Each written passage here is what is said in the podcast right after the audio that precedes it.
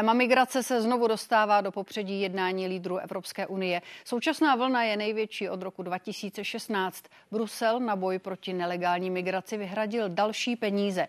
Kontroly se vrátily na hranice uvnitř 27. A státy Evropské unie navíc přijali miliony uprchlíků před ruskou válkou na Ukrajině. Mein Ziel ist maximaler Ermittlungsdruck auf die Schleuser und der Schutz der Menschen, die oft ohne Wasser, mit kaum Luft durch die Grenzen geschmuggelt werden. Mit unseren Nachbarstaaten Tschechien und Polen und den Bundesländern Sachsen und Brandenburg sind wir in engen Kontakt über diese weiteren Maßnahmen. On top of that, we are also in the European Union right now uh, giving protection to 4.1 million Ukrainian refugees.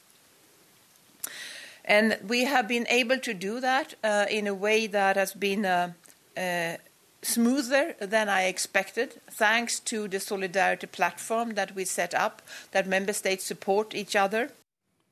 Finsko kvůli napětí na pomezí s Ruskem rozšíří a urychlí stavbu hraničního plotu. Nově ho chce začít budovat taky na severu země. Moskva podle finské vlády účelově posílá do země migranty bez dokladů. Rusové prodávají tyto výlety lidem, kteří žijí v Somálsku, že to je nejjednodušší cesta na území uh, Evropské unie. Now we are then Teď na zkoušku stavíme plot na dalekém severu v Laponsku, abychom otestovali, jak stojí v to see how it uh, works in the marshland. Vít Rakušan, ministr vnitra, vicepremiér, předseda Hnutí stan. Dobrý den přeju. Dobrý večer, díky za pozvání. Jaroslava Pokorná Jermanová, místo předsedkyně zahraničního výboru a taky členka výboru pro evropské záležitosti poslanecké sněmovny. I vám přeji dobrý den. Hezký večer, děkuji za pozvání. Pane ministře, eh, zmiňovali jsme Rusko, ale předtím také už jsme mluvili o tom, že v souvislosti s válkou v Gaze mnozí varují. Zhoršila se nějak a zhoršuje bezpečnostní situace Evropy, potažmo Česka? Tak ta bezpečnostní situace je testována mnohým. Je tady ukrajinská migrace, je tady nárůst ilegální migrace na všech migračních cestách, které vedou do Evropy. A samozřejmě tady máme ten faktor takzvané instrumentalizace, spolitizování migrace, což využívají lidé, jako je Lukašenko, což využívají lidé, jako je Putin, kteří se prostě pokoušejí ještě to téma migrace využít pro své zájmy, vytvořit tlak na Evropskou unii a vytvořit nějakou nervozitu v tom prostoru. Z tohoto pohledu samozřejmě ta bezpečnostní situace dobrá není. Na druhou stranu já bych chtěl teď, v téhle chvíli, hned na začátek, uklidnit občany České republiky. Podle zpráv, které máme, prostě žádné bezprostřední nebezpečí České republice nehrozí. Je logické, že se připravují preventivní kroky, zvýšené kontroly vytipovaných míst, zvýšený dohled nad místy, kde se schromažďuje velký počet lidí, který samozřejmě policie České republiky vykonávat bude. Ale žádná indicie o tom, že by České republice teď v tom předvánočním čase hrozilo nějaká, nějaké bezprostřední nebezpečí, opravdu není. Připravují tedy v souvislosti s Vánocemi nebo čekáte na případné další zprávy? Samozřejmě, že je v téhle té chvíli už v běhu celá řada preventivních opatření. Policisté se budou pohybovat eh, ve zvýšeném počtu, třeba i z lepší výzbrojí na místech, kde bude velká koncentrace lidí. Už v téhle té chvíli jsou pod podrobným dohledem všechny židovské důležité památky, další vytipované objekty, o kterých z logických důvodů eh, ani mluvit nemohu. Ale Česká republika to nepodceňuje a od první chvíle útoku eh, Hamásu na stát Izrael, tak od prvního dne jsme ve spojení s bezpečností bezpečnostní komunitou a ta opatření Česká republika skutečně začala dělat u těch židovských památek v řádu hodin. Nic nepodceňujeme. Paní poslankyně, jak velkým bezpečnostním rizikem je migrace v souvislosti jak s válkou v Gaze, ale zmiňovali jsme taky ruskou agresi na Ukrajině a její politiku třeba směrem k Finsku? Tak já migraci považuji za asi největší výzvu Evropské unie, které, se kterou se potýká delší dobu a z mého pohledu je to velké bezpečnostní riziko. A je potřeba rozdělit ty proudy migrace. My tady máme uprchlíky před válkou z Ukrajiny, což jsou nám hodnotově a kulturně blíž, blízcí spoluobčané ale uh, my čelíme migraci z jiných států s úplně odlišnou kulturou a tam je obrovské nebezpečí. A to, že uh, v České republice jsme zatím bezpečí, tak uh, za to vděčíme i minulým vládám, které se velmi, velmi tvrdě postavily proti tlakům Evropské unie na přijetí uprchlíků eh, z těchto vln, které, se kterými se potýká, potýkají zejména státy Jižní Evropy. A je potřeba říct, že udělat, je potřeba udělat maximum pro to, je to výzva tady pro pana ministra vnitra, eh, aby se nepřerozděl, nepřerozdělovali uprchlíci uh, z těchto toků, protože jsou to lidé, kteří, jak už jsem říká, pocházejí úplně z jiných kultur a nejsou schopní a ukázalo se to uh, za ty léta, kdy čelíme této, tom, tomuto migračnímu tlaku, nejsou schopni se s námi asimilovat a tam je velké nebezpečí. A proto západní uh, státy nebo státy západní Evropy jsou v nebezpečí a proto Vánoce byly vyhodnoceny jako svátky s obrovskou nebo s obrovským potenciálem nějakých teroristických útoků, protože eh, Vánoce patří ke křesťanství a je to pro nás jeden z nejdůležitějších svátků. A stojíte si tedy za tím, že paušálně tvrdíte, že lidé se, se zemí s jinou kulturou nebo tam, kde převažuje jiné náboženství, nejsou tedy schopni toho, co vy jste tady řekla?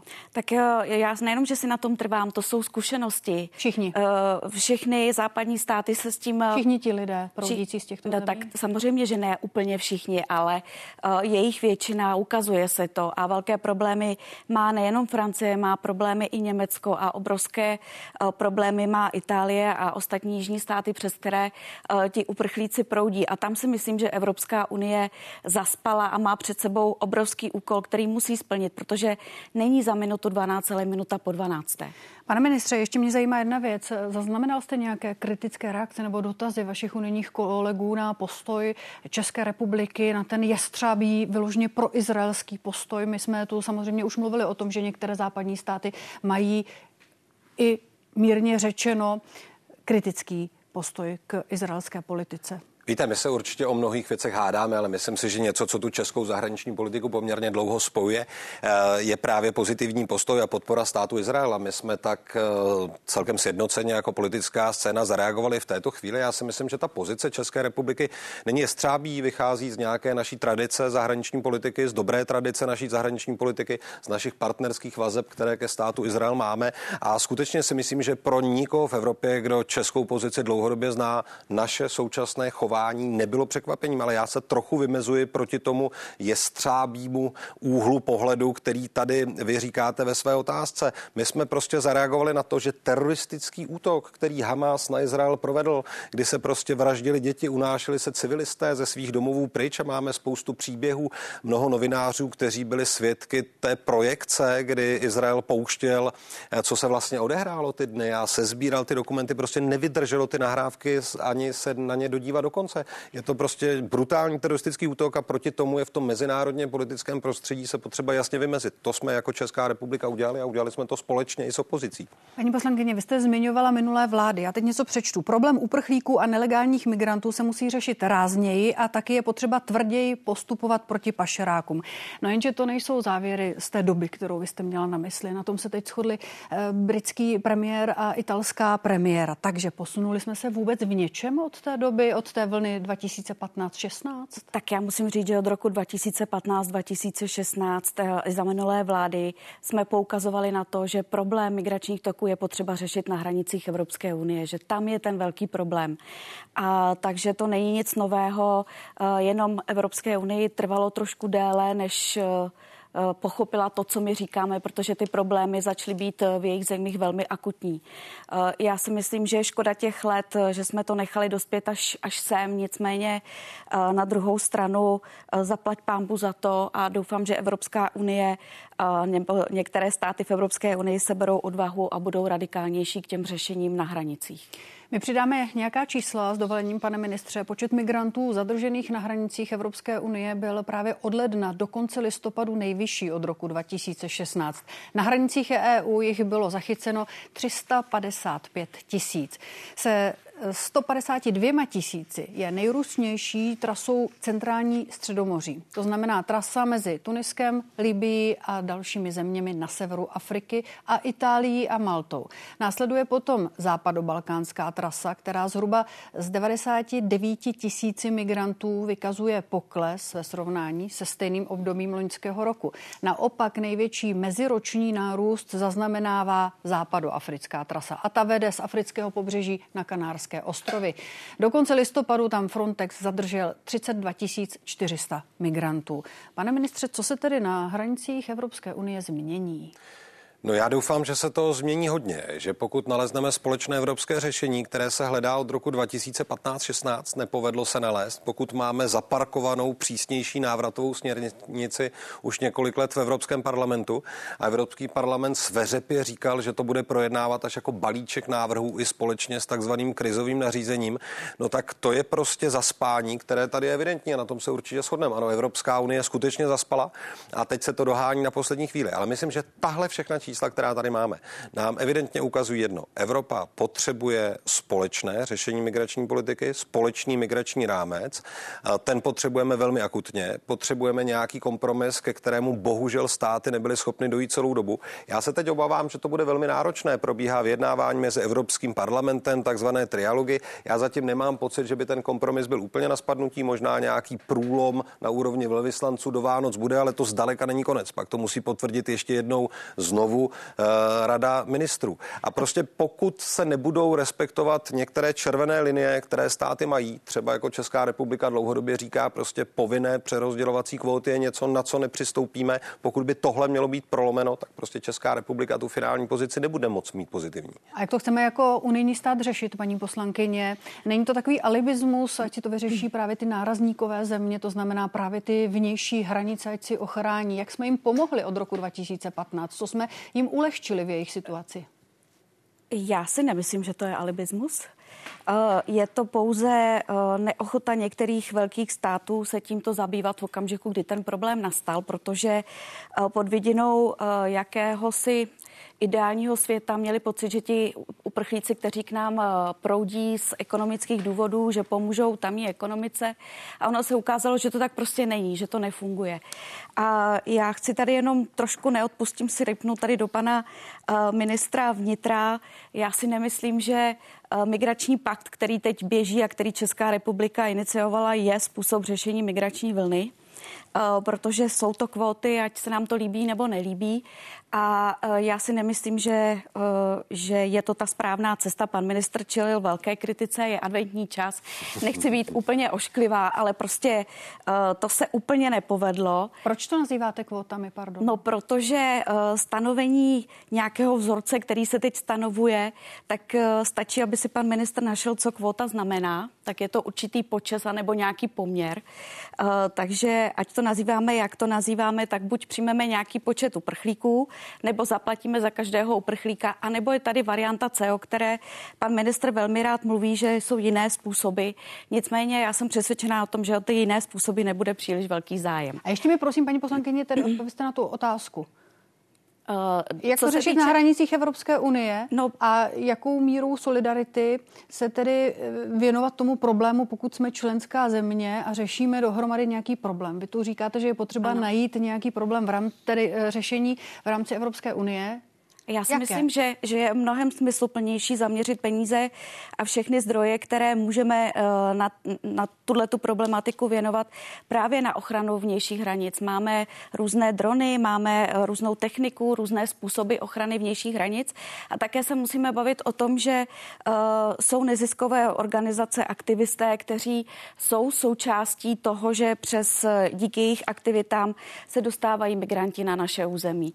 A, a to si myslím, že potřeba třeba si přiznat a začít s tím pracovat. A bezpečnost České republiky není jenom ozbrojení a podpora Ukrajiny a vylepšování naší armády, ale taky směřování finančních prostředků právě na tuhle tu problematiku a je potřeba se o tom bavit a, a jednat o tom. A samozřejmě já si uvědomuji, jsou za chvíli volby do Evropského parlamentu a myslím si, že to bude jedním z hlavních témat a za nás já říkám, že tam je ten směr, kam se máme obrátit. Ochrana ano, teď mi prosím hranic. řekněte tedy, kolik peněz z českého národního rozpočtu byste na to dala?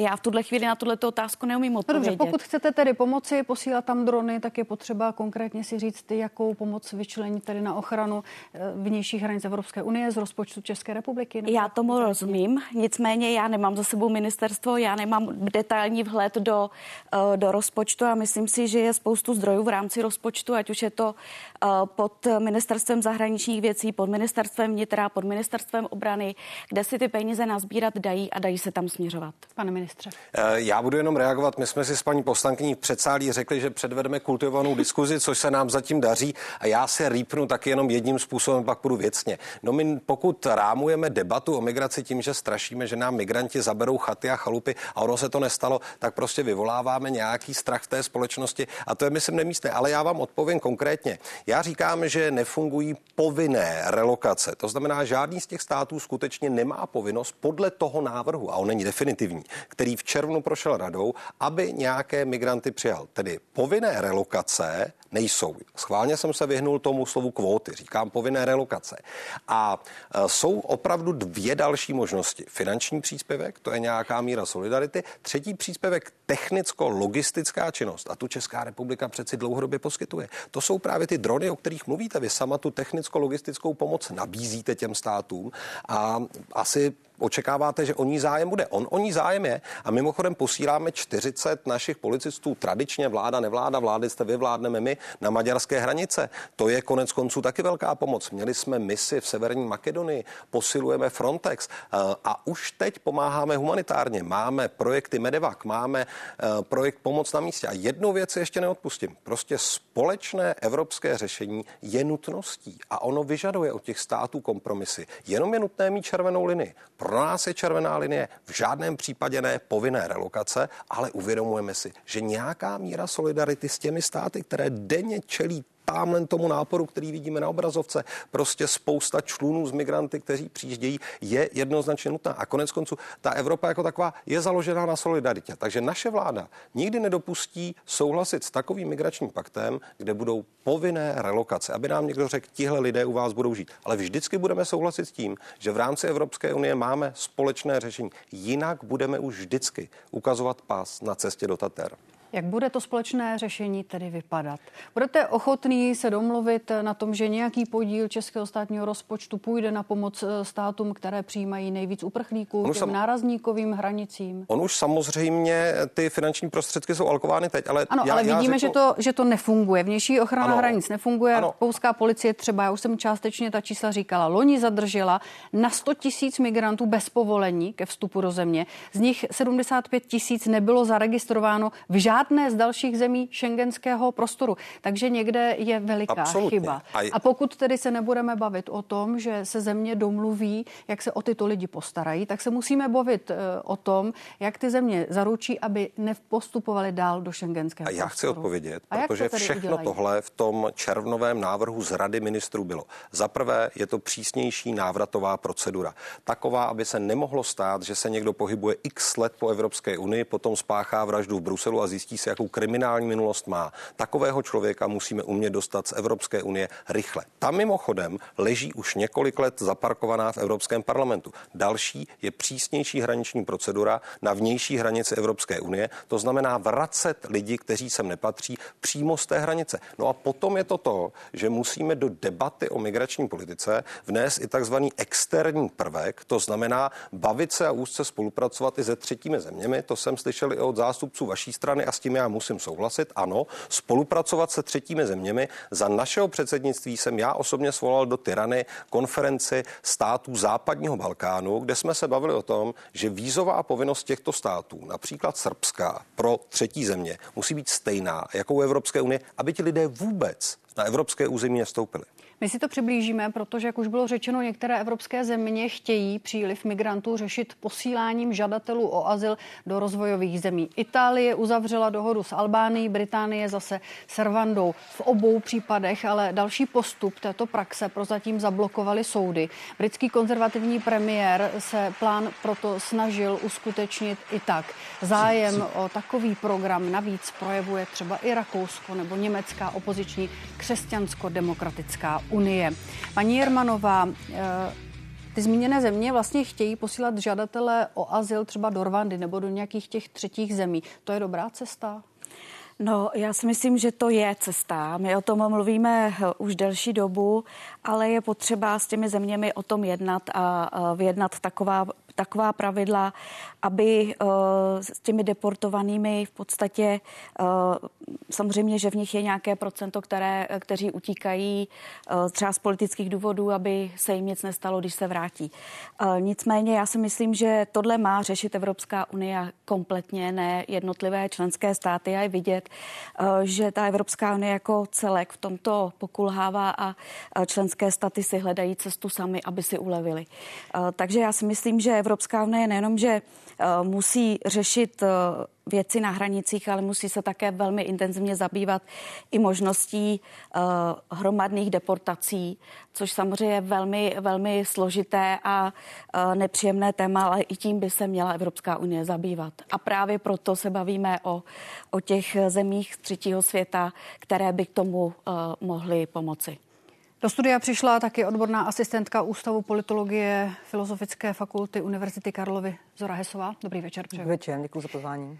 A pane ministře, bude fungovat tento model? Já jsem zmiňovala právě Velkou Británii, kde nějakou tu první verzi té smlouvy e, zablokoval soud kvůli bezpečnosti lidí. Ti lidé mají e, i podle mezinárodního práva svoje práva, musí se posuzovat jejich situace a podobně. Není to příliš nebezpečné a mluvit o hromadných deportacích příliš zavádějící?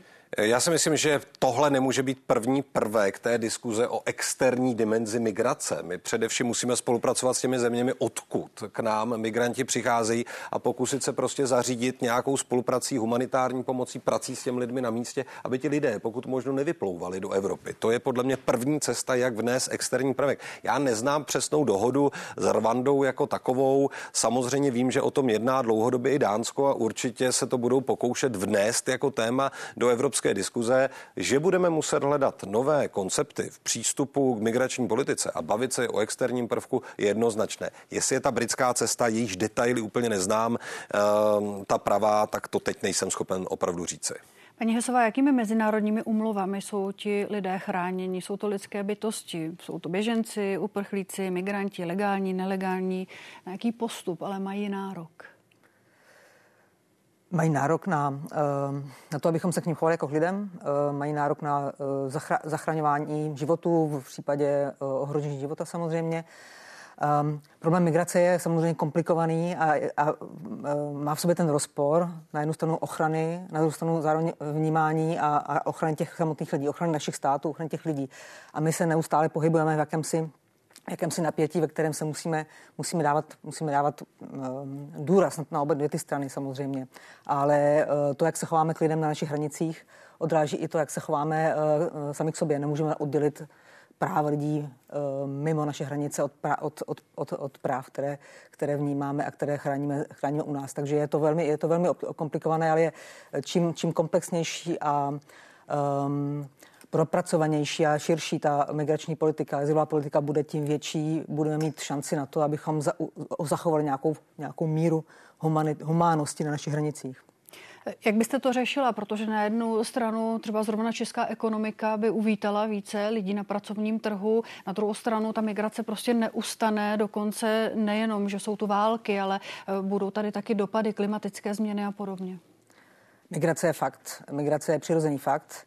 S migrací se musíme naučit pracovat, nelze, jí, nelze si představovat, že je možné ji nějakým způsobem zastavit. Uh, ale migrace má svoje komplikované podmínky, neznamená, nejsme lidé, nejsme uh, miliardové koule, to znamená, lidé se nepouští, nepouští do nějakých masových přesunů jen tak. Všechno má svoje vše, vše nějaké logiky a je, dobře, je dobré jim, nutné jim dobře rozumět, jenom ne rozumět tomu, proč lidé odcházejí, z jakých podmínek.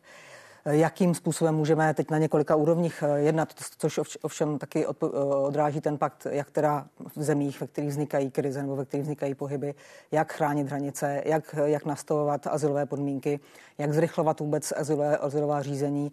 Já myslím, že Evropa má obrovské, Evropská unie jako taková, a zejména ty státy, které jsou na jejím jižní hranici a mají velmi komplikované pobřeží a tak dále, Eh, je, eh, jsou státím, které má obrovské mezery vlastně v tom, v tom, co se dá všechno dělat, jak teda na těch samotných hranicích, tak v integraci v zemích eh, uvnitř Evropské unie, tak ve svém okolí. A jsme taky jsou státí, které má velký vliv na to, co se děje kolem něj ať pozitivní nebo negativní. A vše, všechno to jsou ty úrovně komplexní migrační politiky, které se musí řešit najednou. Neexistuje žádná jediná rovina, rovina která by řešení poskytla. A nejdůležitější? Jsou to ta opatření na vnější hranice Evropské unie? Já myslím, že nejdůležitější je všechno. Že vlastně je, je, nestačí, nestačí pouze postavit plot, nebo nestačí pouze konečně vytvořit, vytvořit nějaké funkční azylové řízení na hranicích. Eh, je nutné eh, systematicky pracovat na omezování eh, vliv klimatických změn, na omezování humanitárních krizí. Je, je nutné systematicky pracovat na sklidnění politických krizí na, na, na našich hranicích. Ostatně největší migrační vlna v posledních letech byla ukrajinská a v zásadě to nám ukázalo, že s migrací umí pracovat velmi dobře. Z určitých okolností jsme, jsme vlastně jako douč... Evropská unie nemá velký počet cizinců ani migrantů v, v porovnání s jinými velkými státy. Ehm, migrace jako taková není problém. Problém jsou specifické jevy s ní, s ní spojené ehm, a specifické dopady na, výrazné dopady na, na určité státy. A s, s tím se teprve učíme pomalu pracovat. Myslím, že ta, ta velká krize v roce 2015 a 16, která tady uh, trochu překopala uh, politickou scénu v, evropské, v, evropské, v evropských zemích obecně, Eh, teprve teď se dochází k nějakému společnému řešení, které už je na stole několik let v Evropě, v Evropské unii a trvalo to dlouho, trvá to ještě pořád dlouho a uh, učíme se všichni asi, jak s tím, jak s tím zacházet. Ostatně i Česká republika si myslím pomalu se učí, že se musí aktivněji toho účastnit. Tak děkuju. Paní Jermanová, statistika z minulého týdne. Česko má nejvíc obyvatel ve své historii. Desetina jsou ale cizinci. Vypadá to podle všech průzkumů, že budou přibývat. S čím má Česko v souvislosti s tím počítat do budoucna? No, pokud si udržíme eh, ten status, který teď máme, že u nás eh, ve většině případů jsou uprchlíci eh, z Ukrajiny a nebo jsou to z jiných zemí, které se asimulují a, a začlenují do naší společnosti. Můžeme tady mluvit o větnamské, čínské komunitě. E, to si myslím, že není žádný problém, ale e, v současné době, pokud se to podaří udržet v těch, e, v těch mezích, jak je to teď, tak se asi nemusíme obávat ničeho. Ale nesmíme podlehnout tlaku na přerozdělování právě uprchlíků ze západních zemí, byť já chápu, že jsou tam velmi zatížení. Na druhou stranu je potřeba si říct, že u nás nemáme historii takovou, jak jako má třeba Francie nebo Německo. Nemáme tady takhle výrazné enklávy, eh, do kterých eh, směřují tyto toky a eh, je potřeba opravdu to téma otevřít, řešit všechny možné způsoby, jak s tím naložit. Já tady s paní kolegyní souhlasím, těžko se dá říct, která ta cesta z toho je nejdůležitější, ale je potřeba si říct, že prostě tu migrační vlnu v současné době dáváme jen tak tak v západní Evropě a v Evropské unii a že nám to trošku přerůstá přes hlavu a, a měli bychom se tím velmi intenzivně zabývat. Zároveň firmy křičí, že jim chybí nějakých 250 tisíc lidí. Pane ministře, ty zaměstnanecké kvóty, to slovo teď v tomto případě asi e, určitě padnout musí, z 50 na 70 tisíc ročně od ledna 2024. Není to málo?